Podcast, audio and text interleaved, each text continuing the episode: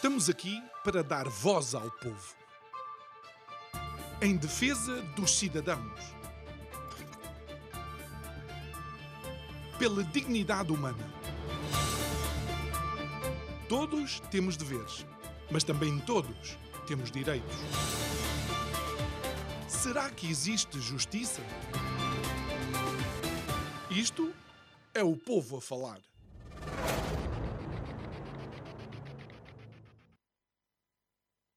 Quarta-feira, estamos a escassas duas horas para que mais um dia termine e nos aproximemos da data que deveria estar na mente de todos nós, que é o 30 de janeiro de 2022, data que uh, significa que fomos chamados a fazer aquilo que é, de alguma forma, o ex-libris da democracia, ou seja, exercer o nosso direito de voto. Mas para isso é necessário também conhecer as propostas. Para isso, é necessário também acreditar que pode haver mudança. Para isso, é necessário saber que um voto tem que contar e o seu voto, dia 30, poderá fazer toda a diferença. Boa noite, o meu nome é João Nuno Pinto e isto é o Povo a Falar. Estou consigo de segunda a sexta-feira, neste mesmo horário, emissão simultânea Curiacos TV e Rádio Vida 97.1 para si que nos acompanha desde o início do nosso programa ou desde o início, por exemplo, deste mês,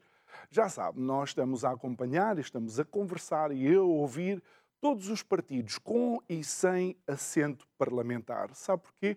Realmente os debates terão o seu espaço, mas os debates estão inquinados. Inquinados porquê? Porque mais ou menos é ver quem é que consegue acertar nos telhados de vidro dos outros que estão à sua, à sua frente e vice-versa. Mas o que Portugal necessita é de realmente um povo que quer saber qual a direção para o seu país. O que Portugal necessita não é de alguém que vota só pela cor, ou porque o avô votava, ou porque o bisavô votou sempre nesta cor, eu também voto nesta cor. Não. Nós, portugueses, somos chamados a pedir responsabilidades àqueles que utilizam a confiança que lhes damos para conduzir o destino de todos nós. E quando as coisas não correm bem, o que me parece mais do que evidente, então temos que utilizar esta arma tão poderosa, que é o voto. Senão, não nos podemos queixar daquilo que possa acontecer depois do amanhã.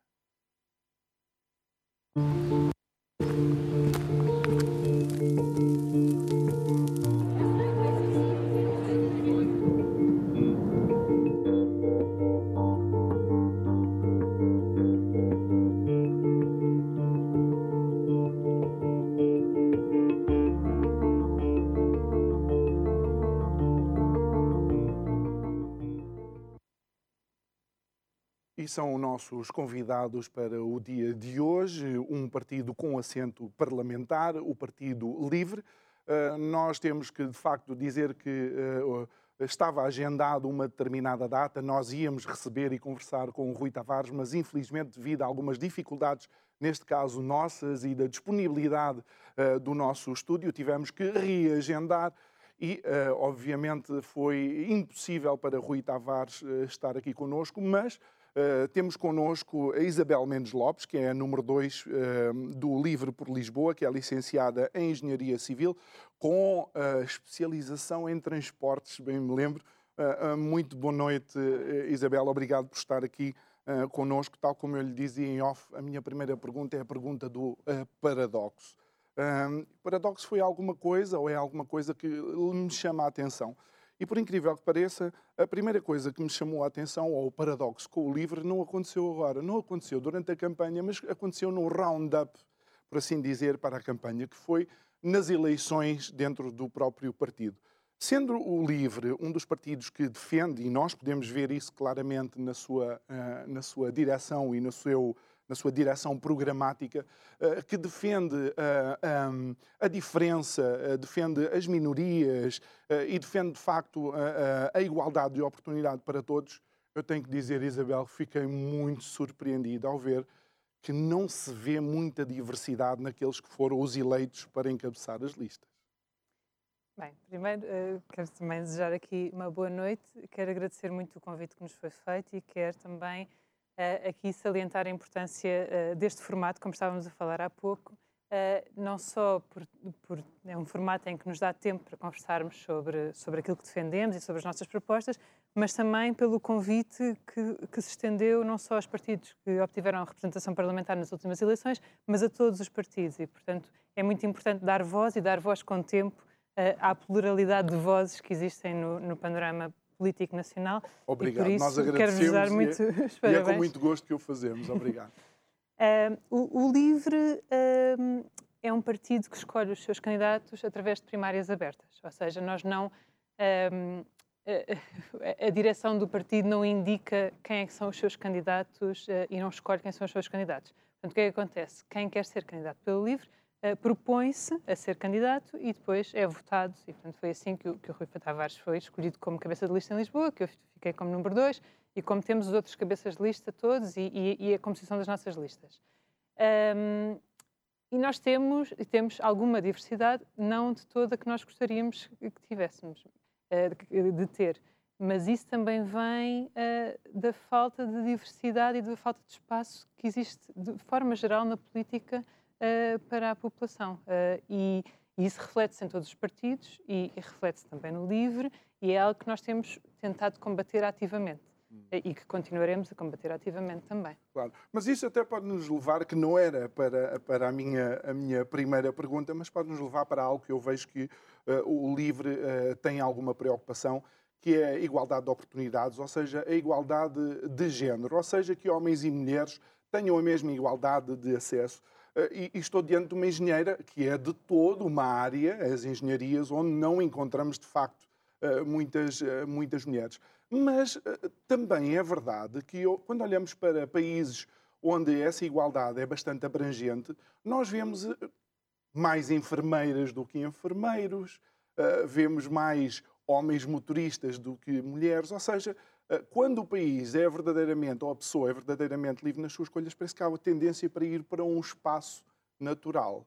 Será uh, isto verdade ou, ou, ou, há uma imposição de cotas que pode, de alguma forma, fazer com que muita qualidade fique de fora em prol das cotas? Bem, temos aqui, uh, são vários assuntos uhum. diferentes. O que acontece é, nós uh, vivemos numa sociedade que, que tem uma série de preconceitos e de, e de, e, e de pressupostos uh, que vêm desde há muito tempo. Uh, e, portanto, nós todos crescemos com, com, com, com a incorporação do, do que é, que é ser uma mulher, do que é, que é ser um homem, que as mulheres são mais cuidadoras, que os homens são mais uh, fortes ou mais violentos ou mais agressivos. Hum. E isto é tudo uma, uma imposição uh, ou uma construção uh, que nós temos de, de, de ir combatendo. E, e, e nós, uh, inevitavelmente, somos condicionados por esta, por esta construção que existe na sociedade. E, portanto, na verdade, nós não somos assim tão livres quanto isso nas nossas escolhas, porque temos aqui uma, um, no fundo, uma construção daquilo que, que todos nós somos e que tem de ser combatido. E as cotas vêm também por isso porque há, há uma série de preconceitos que nós temos enraizados uh, em nós e muitas vezes nem nos apercebemos deles, mas que condicionam as nossas escolhas.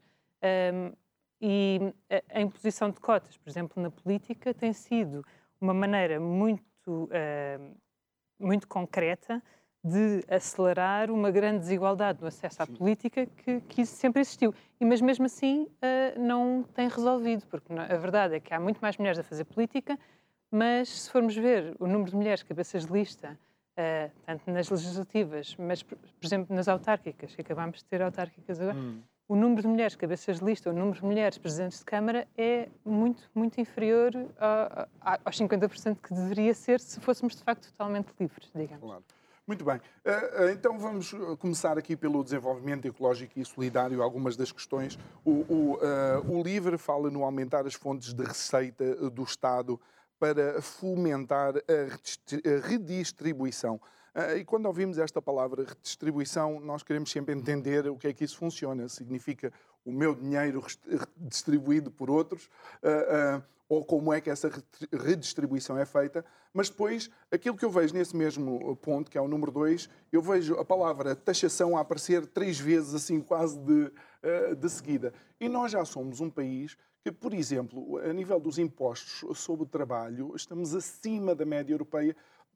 Nós temos tantos impostos sobre o trabalho como se fôssemos finlandeses e já sabemos a diferença da qualidade de, de, de vida. Como é que é, é possível equilibrar este aumento de fontes de receita para o Estado sem carregar famílias, empresas e trabalhadores? Então, uh, uh, existem várias fontes de rendimento para o Estado, desde, desde, as quais, desde, desde logo aquelas em que não, não, estamos neste momento a ir conseguir buscar o dinheiro, né, de evasão fiscal. Portanto, há uma série de, de, de, medidas de combate à evasão, evasão fiscal que têm de, de, ser implementadas, não só em Portugal, mas a nível da União Europeia.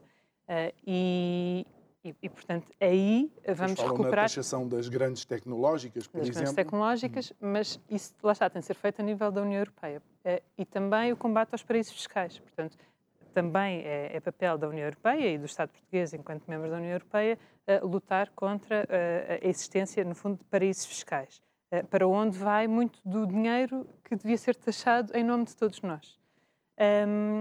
Depois também há também é importante taxar uh, taxar as atividades que, que, que, de alguma forma têm externalidades que nos prejudicam a todos e portanto atividades com maior pegada, pegada ecológica, com mais poluentes, também têm de ser taxadas. Portanto, o livro não defende um aumento de, da taxação sobre as famílias, hum. uh, uh, defende sim uh, a taxação sobre, sobre empresas mais poluentes, sobre as grandes multinacionais, o combate à evasão fiscal.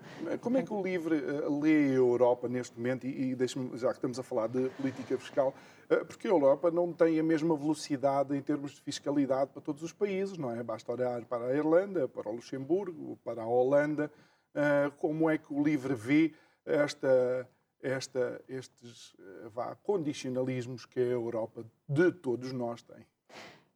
o livro considera que é uma, que é uma injustiça fiscal uh, haver, no fundo, estes vários regimes fiscais dentro, de, dentro da Europa. Não é? Sim, no fundo são paraísos fiscais dentro da própria Europa e, hum. e, não, e não é justo, não faz sentido.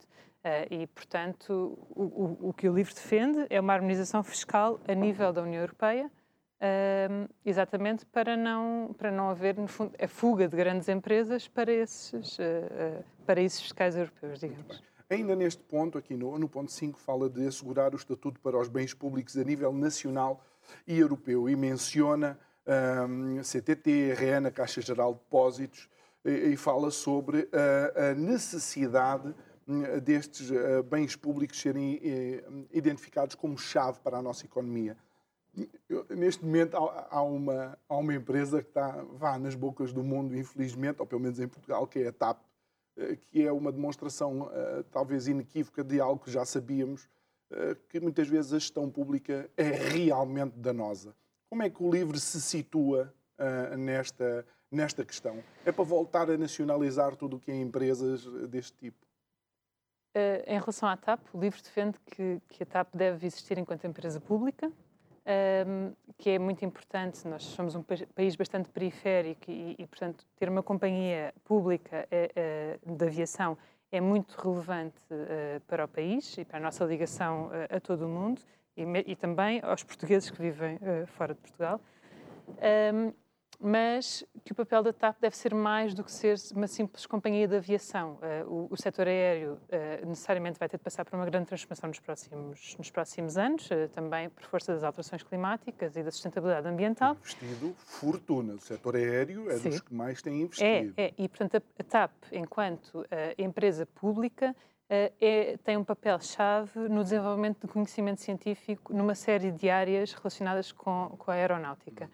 Uh, e, e, o LIVRE, uh, também agora abrindo aqui um bocadinho a, a, a questão, o LIVRE defende que Portugal deve apostar num, num novo modelo de desenvolvimento altamente inclusivo, altamente assente no conhecimento científico, e aí a TAP tem um papel muito importante. E, portanto, no fundo, da preparação do país numa série de áreas uh, relacionadas com a aeronáutica, desde a engenharia de materiais, de, de, de transição dos combustíveis, a engenharia aeronáutica, uh, que beneficiam não só a própria TAP enquanto empresa de aviação, mas também o próprio país, porque depois há uma série de conhecimento que, que extravasa e que vai para outros setores.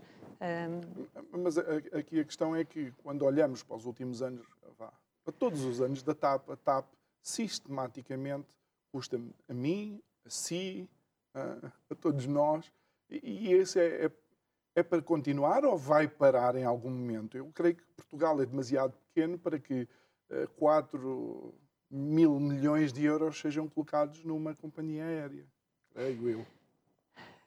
Nós não vemos uma companhia, a TAP como uma companhia aérea, eh, digamos, comercial. Eh, achamos que não é isso que deve ser e é isso.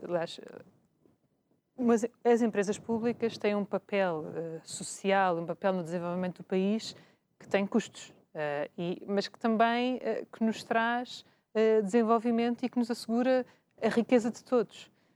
E, e, portanto, não podemos olhar, se fôssemos olhar para o custo das empresas públicas, apenas estaríamos a fazê-lo de forma muito injusta, porque as, as empresas públicas, no fundo, e, ou as empresas até que deviam ser públicas, asseguram, no fundo, o funcionamento do país.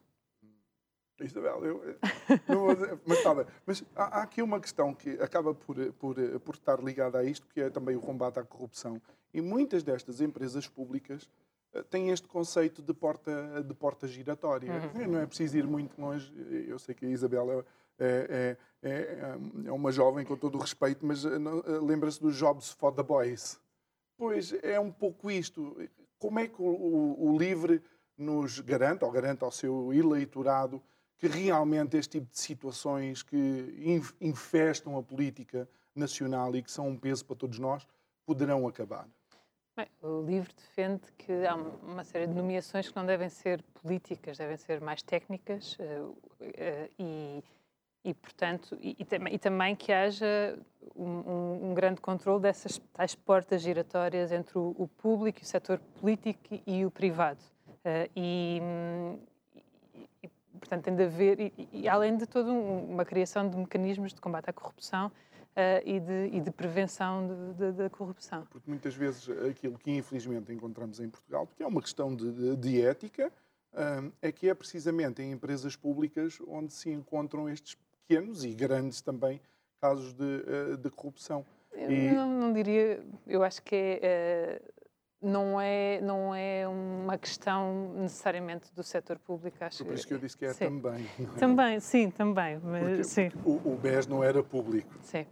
Mas serviu a alguns do público. Bem, depois falam de um, uh, elaborar um plano estratégico para a nossa economia e, de facto, algo que uh, ao longo do, da existência deste programa tem sido uh, assente é que Portugal pensa só em ciclos eleitorais e uma mudança estrutural num país não é em quatro anos que não. se faz. Eh, duvido que seja em oito, leva muito mais tempo que isso. Eh, como é que o LIVRE pensa o futuro empresarial eh, português? O LIVRE tem defendido, lá está, que, que Portugal, que é preciso uh, pensar além dos quatro anos, uh, e que é preciso pensar a 10, 20 anos uh, e termos um rumo claro para o país. E esse rumo só consegue ser feito com a participação generalizada do país e do setor empresarial, das pessoas, dos políticos, dos vários partidos. Um, e por isso, o que é que nós defendemos? Nós defendemos que, uh, que agora, até ao 25 de abril uh, deste ano, no fundo, sejam definidas uh, entre todos os partidos, digamos, umas linhas mestras para um plano estratégico para Portugal, que que nos traga um novo modelo de desenvolvimento inclusivo, assente no conhecimento científico e, uh, e que incorpora a sustentabilidade ambiental. Um, e que depois esse plano seja então discutido de forma aberta e participada com toda a sociedade, incluindo as empresas uhum. uh, e o setor empresarial, um, para sabermos qual é que é o rumo e, qual, e onde é que queremos estar daqui a 20 anos. E isso passa não só pelas empresas, pela capacitação das empresas, pela capacitação dos trabalhadores, passa também pela definição de, de, como é que vamos fazer esta transição, que temos de assegurar uma uhum. transição não só a nível dos trabalhos, mas também uma transição ambiental. Um, e, e, portanto, temos de ter noção de como é que, onde é que queremos chegar e como é que o vamos fazer. Algo, algo que eu achei bastante, bastante interessante é que uh, vocês apresentam aqui a possibilidade de, inclusive, uma vez que o tecido empresarial português apresenta alguns empresários que de facto têm escolaridade vá, que, não é, que não é ideal, vocês apresentam a possibilidade também de dar formação aos próprios Sim. empresários. É? Sim. Nós consideramos que a formação ao longo da vida é essencial para toda a gente. E isso inclui não só, digamos, os trabalhadores, mas também os gestores e os empresários. E por isso defendemos que, que, que, que haja um, um, um, programa de capacitação de, de, dos empresários portugueses uh, e que isso seja fomentado e que seja natural as pessoas, ao longo da sua vida, irem fazendo formação uh, e irem, no fundo, capacitando-se para, para, para ir preparando os desafios do futuro, que, entretanto, são cada vez mais. A velocidade, é, a velocidade é vai aumentando muito. muito sim. Uh, Isabel, algo, uh, algo que também tem sido um pouco na campanha eleitoral, é quase um leilão, é o, o ordenado mínimo, não é? Uh, o LIVRE apresenta também aqui uma proposta de ordenado mínimo uh, de uh, mil euros, uhum. se não estou enganado, mas ao, eu gostava de saber se este ordenado mínimo é decidido em concertação social ou se é pura e simplesmente uma imposição e os empresários vão ter que se amanhar? Um... Há bocadinho estavam a defender o diálogo para é, as diálogo, linhas mestras. O diálogo é muito importante. Okay. O diálogo é muito importante. Nós defendemos um salário mínimo de, eh, de mil euros eh, até ao final da legislatura, portanto, até 2026. Eh, e, e, portanto, e, e tendo este, estes quatro anos para preparar esta subida do salário mínimo nacional, é importante que seja consertado uh, com, com, com, o setor empresarial e com, e com, toda a sociedade como é que esse aumento é feito, mas consideramos que, de facto, em, em 2026 o salário mínimo nacional deve ser mil euros, até para não nos afastarmos do, do, que é a subida do salário mínimo nacional em Espanha, que é já aqui ao nosso lado, e que às tantas estamos a, a ficar para trás na, na diferença entre ah, o salário mínimo nacional... estamos para trás em tanta coisa, estamos não. para trás nos combustíveis, estamos para trás em tanta coisa, Isabel. Sim, mas, mas o salário mínimo nacional é, é, é, é muito relevante, mas, nós não queremos... Olha, mas a diferença em Espanha é que o, o cunhado do rei foi preso, uh, o, o próprio rei está exilado para não ir preso, grandes presidentes de partidos e pessoas importantes em partidos políticos por causa da corrupção também foram presos. Em Portugal também. Aqui... Em Portugal também, Quem? também temos exemplos de. Temos vários exemplos de. Ah, eu, olha, eu não sei que Portugal é que está a falar. Eu vi de facto um a dar uma entrevista no outro dia. Não sei se é desse que estamos a falar, mas pronto. Depois, em relação ao combate hum, da pobreza, voltam a falar em redistribuição uhum. Hum, da riqueza, mas aqui também uh, fala na, na questão do, de uma estratégia um, nacional para pessoas sem abrigo. Obviamente, as pessoas sem abrigo, e com todo o respeito, é uma questão residual, mas os portugueses, de uma forma geral, na sua esmagadora maioria, têm problemas dentro de sua própria casas. casa, não vivem confortavelmente. Não. Uh, são duas questões diferentes, são duas questões sim, muito sim. importantes. Uh, temos muitos portugueses que, em situação de sem-abrigo e, é uma, e é um, no fundo, é um flagelo social que tem de ser combatido e, e tem de ter uma estratégia própria uh, e isso passa também eh, pela, pela, pelo assegurar de casa a estas pessoas para que consigam reconstruir a sua vida. Pronto.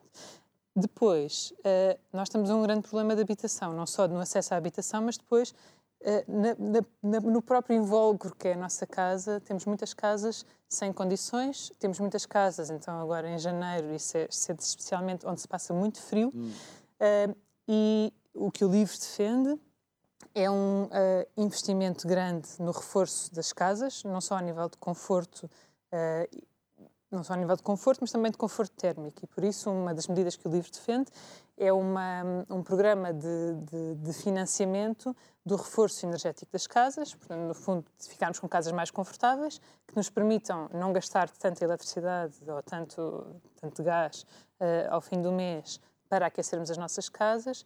Um, nós temos cidadãos a ter que escolher entre estarem confortáveis em casa e terem dinheiro para mais uma semana se poderem alimentar, não é?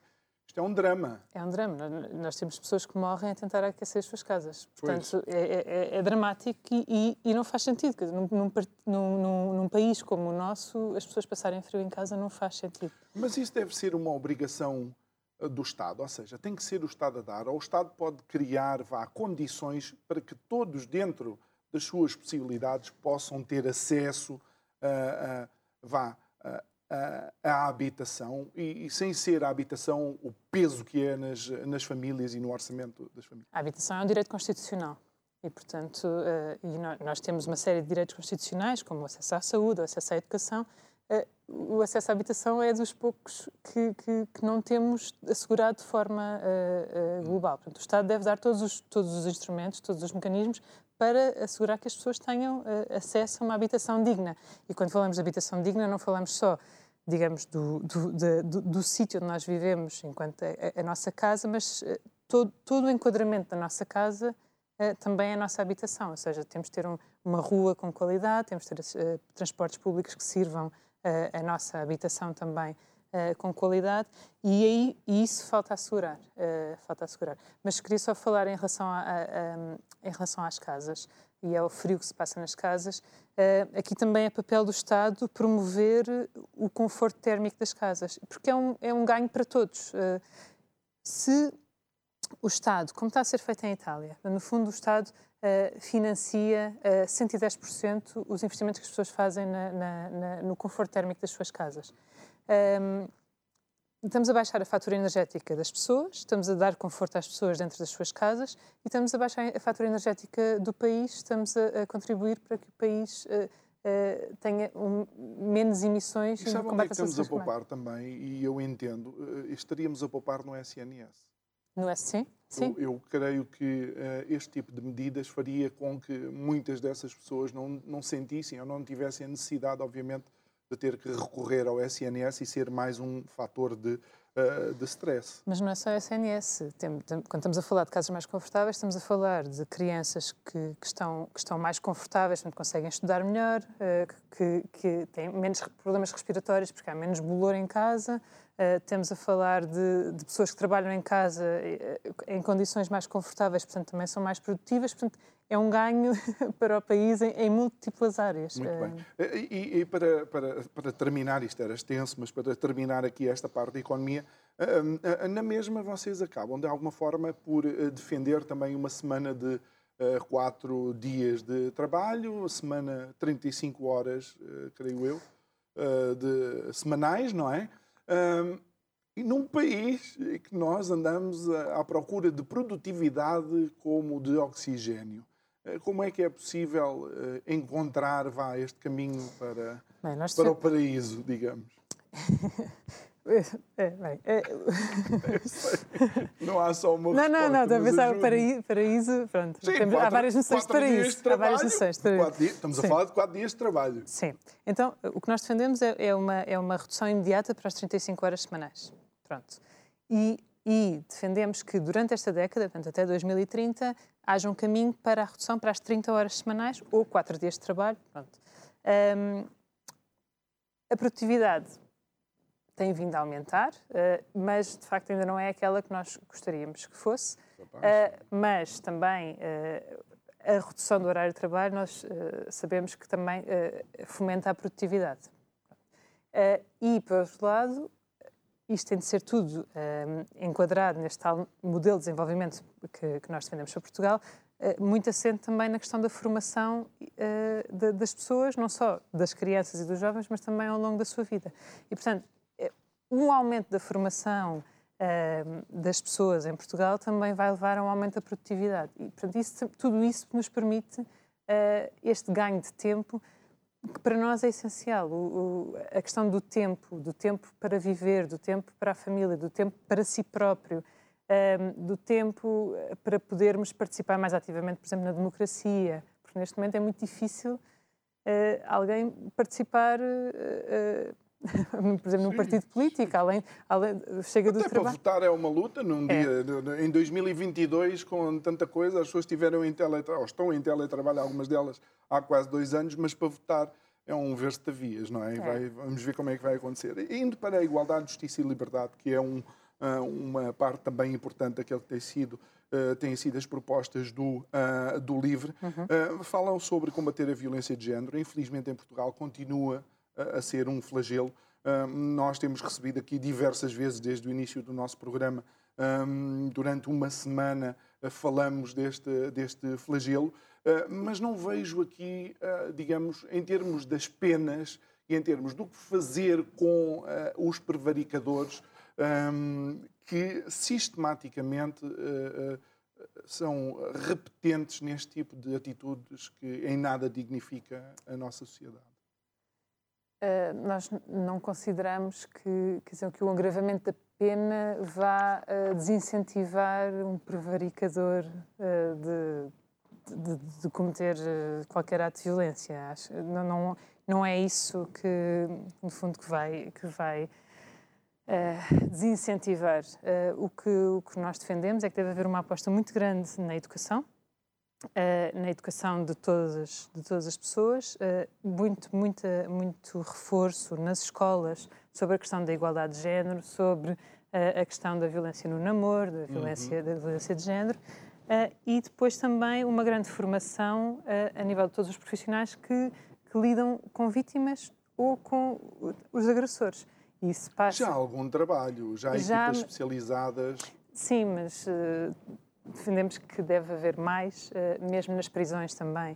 Uh, é importante que haja um maior acompanhamento por parte.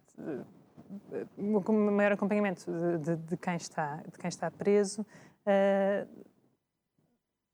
todo um apoio psicológico também. há uma série de, de intervenções que têm de ser feitas e de recursos que temos de ter uh, para, para, para ir uh, combatendo este que, que uhum. de facto é um dos grandes problemas que nós Aqui, temos. Infelizmente em Portugal, e lá está. E aí está algo em que também a Espanha está à nossa frente em termos de números e aqui não nos importamos que eles. Vá, é um flagelo também, mas, por exemplo, em Espanha as penas são mais pesadas. E os números são piores, é isso? Os números são piores, mas já são há muitos anos. Pronto, Eles tiveram mas... que optar por eh, uma resposta mais tentativa de dissuadir, eh, porque, inclusive, homicídios de jovens, e eu vivi muitos anos em Espanha, eh, homicídio de jovens entre casais de jovens é, é tremendo. Sim, mas, mas, de facto não é, não é com o agravamento das penas que nós vamos. ninguém, ninguém, enquanto está a ser agressivo, está a pensar, ah, eu vou apanhar 3, 4 ou 10 anos. Não, não é isso que vai desmotivar. Uh, há aqui uma grande aposta na educação uh, e, na, e, e, e, no, e, no, apoio a todos os profissionais que lidam com, com este bem. problema. Uh, neste, neste, vá, nesta área também de igualdade, justiça e liberdades, tem algumas tem preocupações com o racismo, tem igual, também preocupações de facto com a igualdade de género no sentido em que uh, duas pessoas que estejam a fazer o mesmo trabalho é suposto ganharem o mesmo uhum. uh, ordenado. Uh, realmente fala aqui sobre acompanhar o fomentar a participação política, a representatividade dos grupos habitualmente exclu excluídos, mas tal como com o Volt, eu houve uma coisa que eu não encontrei aqui e eu vou ler o artigo número 2 da Declaração Universal dos Direitos Humanos, que diz que todos os seres humanos podem invocar os direitos e as liberdades proclamados na presente declaração, sem distinção alguma, nomeadamente raça, cor, sexo, língua, religião. Eu não vejo menção, a não ser na educação, no retirar eh, a educação moral e religiosa, que para mim eh, não é isso que está aqui em questão. Eu, eu vejo é que há um grupo de pessoas que na proposta, uh, vá, no programa do LIVRE, parece que não existe, ou pode eventualmente estar desprotegido. O livro defende uh, a igualdade entre, entre, entre, entre confissões, entre religiões uh, e defende a liberdade religiosa. Um, e, e, portanto, isto está, está, incluído também no nosso capítulo da igualdade. Se calhar não temos, de facto, a palavra religião, mas, mas está, está incluído na, na, no nosso capítulo, digamos, da, da igualdade. Porque, porque, eh, mesmo em termos de números, eu creio que eu mencionei com a Ana, do, do, que teve aqui. Eh, realmente o ano passado foi terrível para as comunidades LGBT e mais, com uh, uh, 375 pessoas que foram uh, mortas por causa da sua orientação sexual. mas, por exemplo, só na comunidade cristã foram 13 por dia. Na Índia, é um no Paquistão. E, e, essa, é que é, essa é que é a questão. E, e obviamente, eh, um, e sendo o LIVRE um partido que defende, de facto, as pessoas, não era importante também estar aqui mencionado? Ou acha que quem é religioso não vai votar livre? Não, não, acho que. Primeiro, este, este, isto, este, este programa não é. É um programa que nós defendemos e que defende aquilo que nós, que nós defendemos, não é necessariamente. Não é um programa. Uh, só virado para as pessoas que vão votar livre. Portanto, nós queremos que, no fundo, que este programa abranja todas as pessoas e é isto que nós defendemos para o nosso modelo de sociedade. Ser inclusivo também inclui religiosos, não é? Totalmente de acordo, totalmente de acordo. E uh, numa próxima revisão do programa terei esse cuidado de incluir a religião, que nós, às, vezes, às vezes não temos... Uh, uh, não temos aspectos incluídos porque já estão tão intrínsecos que, que no fundo, não, não estão. Mas, é, é, mas lá está, quando olhamos para a história, eh, realmente populações, seja elas quais foram, eh, quais forem, que num determinado tempo estiveram protegidas, mas eh, demos essa proteção como um dado adquirido, acabaram por ficar depois elas mesmas vítimas e reféns eh, um pouco mais à frente. É? é? muito importante, é muito importante chamar a atenção para, para a importância da, da liberdade religiosa. Estamos completamente de acordo e muito bem. E que é importante uh, depois uh, apresenta aqui ainda no trabalho e no rendimento uh, a proposta de fazer um teste com vista à implementação faseada de um rendimento básico incondicional. Uhum. E a questão que se põe aqui, o que é o rendimento básico incondicional? É uma pessoa que não faz nada, tem aquele dinheirinho e pode continuar a não fazer nada? É a pergunta, vá, corriqueira. O rendimento básico incondicional é um rendimento que é dado a todas as pessoas, uh, o mesmo rendimento dado a todas as pessoas, independentemente do que elas façam, digamos. Uh, e para o LIVRE, uh, o LIVRE propõe um teste piloto, exatamente para perceber como, é que, como é que poderia funcionar, quais são as consequências que tem a nível de, das pessoas e da sociedade mas enquadramos sempre o rendimento básico incondicional como uma parte do Estado Social. E, portanto, uh, como o Serviço Nacional de Saúde, toda a gente tem direito ao Serviço Nacional de Saúde, toda a gente tem direito a uma escola pública. Uh, e, portanto, o nosso rendimento básico incondicional seria sempre também dentro desse Estado Social. Portanto, sim, todas as pessoas teriam direito a, a, um RBI. Ok. E, e, e, quando falamos de todas as pessoas, falamos, de, eu creio que eu, todas as pessoas são todas, ou seja, até pessoas que tenham eh, rendimentos eh, superiores ou as pessoas que têm rendimentos superiores não estão debaixo deste sombrinha do Estado Social por já terem rendimentos superiores? do rendimento que têm. Como todas as pessoas, mesmo aquelas com rendimentos superiores, têm direito à escola pública, ao Serviço Nacional de Saúde uhum. e, portanto, ao rendimento básico condicional. O que acontece é que as pessoas que têm rendimentos uh, superiores também têm taxação superior. temos impostos claro. progressivos uh, e, e, portanto, a, a, a, no fundo, a taxação é feita uh, não no Estado Social, mas uh, nos impostos que, que, pagamos sobre o rendimento.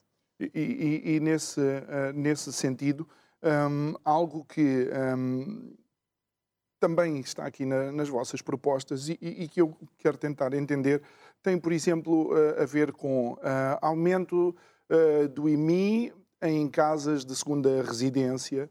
Um, há também, creio, uh, algo sobre as, as heranças.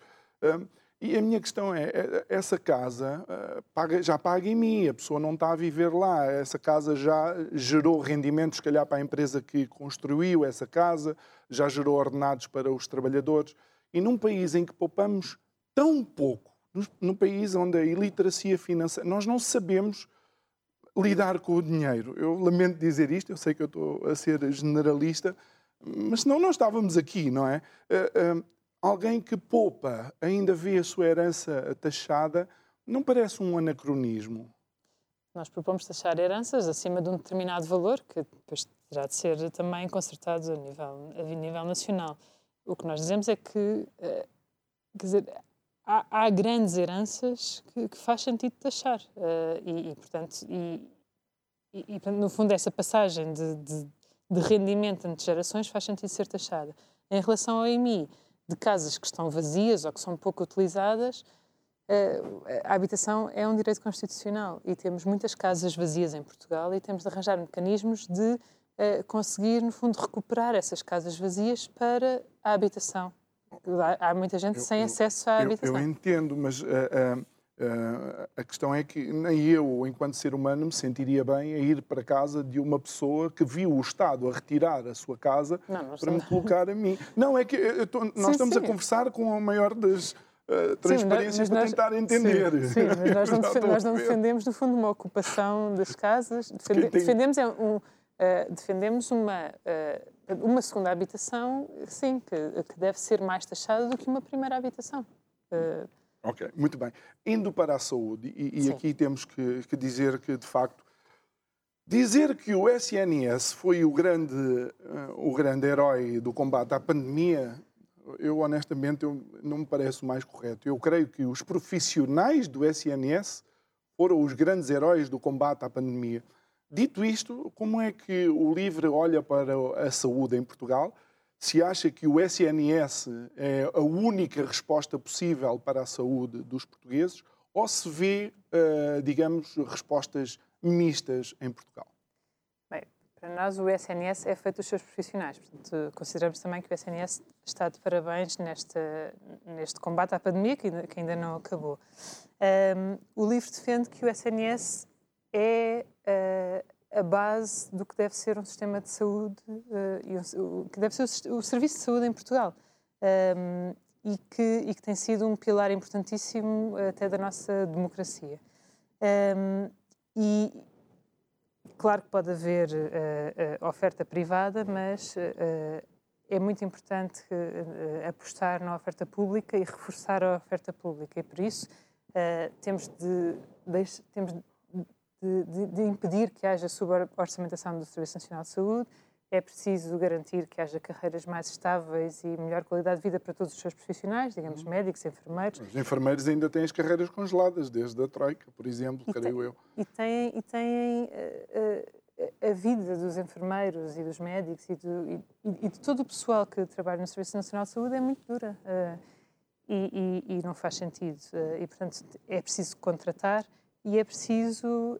Um, investir? É, é, é preciso investir uh, e é preciso garantir uh, que, que, todas as pessoas têm acesso então ao seu médico de família e não só ao médico de família, a uma equipa, digamos, de, de profissionais. Desafio. Grande desafio. O médico de família já é um grande desafio há muitos é, anos. Há, muito, é? há muita gente sem médico As de família. As próprias listas de espera para, para cirurgias, que obviamente acabaram por agravar agora com a situação pandémica que, que estamos a, a, viver. Mas, por exemplo, o SNS continua a ser utilizado muitas vezes como uma bandeira ideológica. Se, por um lado, há pessoas que não querem fazer negócio com a saúde, ou acho que não se deve fazer negócio com a saúde, eu também acho que não se deve fazer, eu, honesto, eu, João, não se deve fazer ideologia com a saúde, não é? Eu acho que é demasiado sério a saúde de, de todos nós. como é que nós vemos, por exemplo, um, um setor uh, de profissionais como os enfermeiros, que deram uma resposta cabal uh, àquilo que foi o problema da, da pandemia, e, no entanto, porque provavelmente a bastonária não tem a mesma cor política do governo, levou com uma sindicância. não era importante também haver alguma ética naqueles que vão regindo o futuro dos, de todos nós? É muito importante ter um, um, um, plano, digamos, para, para o reforço do Serviço Nacional de Saúde e, quer dizer, isso não é, não é ideológico, eh, é preciso, de facto, uh, apostar e, e, garantir as condições a todos os, a todos, a todos os, os, os profissionais, uh, profissionais de saúde. Sim. Muito bem. Algo que também preocupa o LIVRE tem a ver com, obviamente, esta crise climática que, uh, que, se, vai, que se vai vivendo. Algumas das medidas e uma delas, acho que é algo que todos os governos têm apresentado, mas nunca ninguém põe os comboios a andar, não é? E acho que o livro também tem uh, uma proposta para a ferrovia. Sim. Uh, só, só ir um bocadinho atrás, nós não vivemos só uma crise climática, vivemos uma crise ambiental que é muito mais lata do que a crise climática e que, uh, e que, e que é importante que não nos esqueçamos dela. Nós estamos com níveis de, muito graves de perda de biodiversidade, uh, de acidificação dos oceanos. Portanto, há uma série de, de, questões que têm de ser enquadradas nesta, no, fundo, no nosso modelo de desenvolvimento e que têm de ser asseguradas. A redução das emissões uh, é essencial e aí a mobilidade tem um papel muito importante. Grande parte das emissões do país vem do nosso sistema de transportes e, portanto, temos sempre de assegurar que para cada viagem temos um modo de transporte mais adequado. E em muitos casos a, a, ferrovia é o transporte. Até pela dimensão do, do país, não é? É, é, é essencial. E por isso, por isso o livro defende, o que é que o livro defende para a ferrovia? Uh, defende a criação da linha de alta velocidade entre Lisboa e Porto e também a ligação à, à Espanha. Um, defende que dentro do país, não, uh, no, no, fundo, não, não, não, possa ser possível comprar um bilhete de avião mais barato do que um bilhete de comboio, porque o avião é incrivelmente mais uh, poluente e mais causador de, de, emissões de gases de efeito de estufa do que o comboio, um, e defende uh, uma aposta na CP e um plano ferroviário nacional que neste momento está a ser construído pelo, ou estava a ser construído pelo governo, Uh, mas uh, que seja enquadrado, no fundo, num grande plano de mobilidade nacional que não inclua só. Uh, não seja uma coisa avulso. Sim. Hum. Seja enquadrada. E que, e que tenha não, a localização do aeroporto. não, não é para isso, temos mais 50 minutos, Isabel. Relativamente, e nós já estamos, creio que nos últimos Três minutos? Ok, só aqui uma questão que tem a ver com as energias uhum. e, e, eu sei que é, é, importante também para, para o livro. Sim. Nós vivemos atualmente quase um, uma surpresa com aquilo que é a atual uh, energia atómica. Aquilo que foi, vá, foi uh, o viveiro do ativismo na década de, de 70, atualmente é uma energia viável. O livre está aberto para a energia atómica também? Neste momento, não. Neste momento, o livro considera que a energia nuclear não deve ser. A energia nuclear. Sim. Que, que a energia nuclear não deve ser considerada, nem deve ser considerada como energia sustentável, como está a ser proposto a nível europeu, e, portanto, não deve ser taxada como energia, como energia renovável. Verde, renovável, sim. Hum. Mas tem havido uma série de desenvolvimentos a nível científico uh, na energia nuclear. E, portanto, o livro, como partido uh, uh, que, que, que acarinha profundamente o conhecimento científico e que acompanha de muito perto todas as evoluções científicas, uh, está atento à evolução do, de toda a investigação relacionada com a energia nuclear e, portanto, uh, o que nós dizemos é estamos atentos. Qual é que neste seria momento, a aposta não. para Portugal neste momento? Temos energias renováveis, energia solar, energia eólica, energia das ondas, há uma série, e, aliado com a eficiência energética e a redução do consumo. Hum, ou seja, no fundo, não desperdiçar tanta, tanta energia, isso Sim. faria com que não tivéssemos que eh, consumir a quantidade de energia Sim. que também consumimos. Quanto aos combustíveis fósseis, com todas estas taxas, taxinhas, e não acha que também isto implica uma, um desaceleramento da economia? Não devia haver aqui, nesta fase de transição, não estamos a pôr o pé à frente não. ao passo grande mais? Não, nós, um bocadinho ao contrário, nós estamos a entrar numa altura bastante complicada, relacionada com as alterações climáticas e com todos os outros problemas ambientais que temos. E nós temos, de facto, nós temos de pôr aqui um travão na, na quantidade de emissões uh, que, que, que, o, que, Portugal e, e o mundo uh, uh, têm. E, portanto, nós temos de ser bastante mais ambiciosos numa série de de, de, de, políticas e de, e de ações que, que, temos de fazer enquanto país. Portanto, mas, mas, para isso realmente tem que ser dado, eh, pelo menos em termos de mobilidade, alternativas aos, aos cidadãos, tem, não é? Por simplesmente retirar os meios de transporte.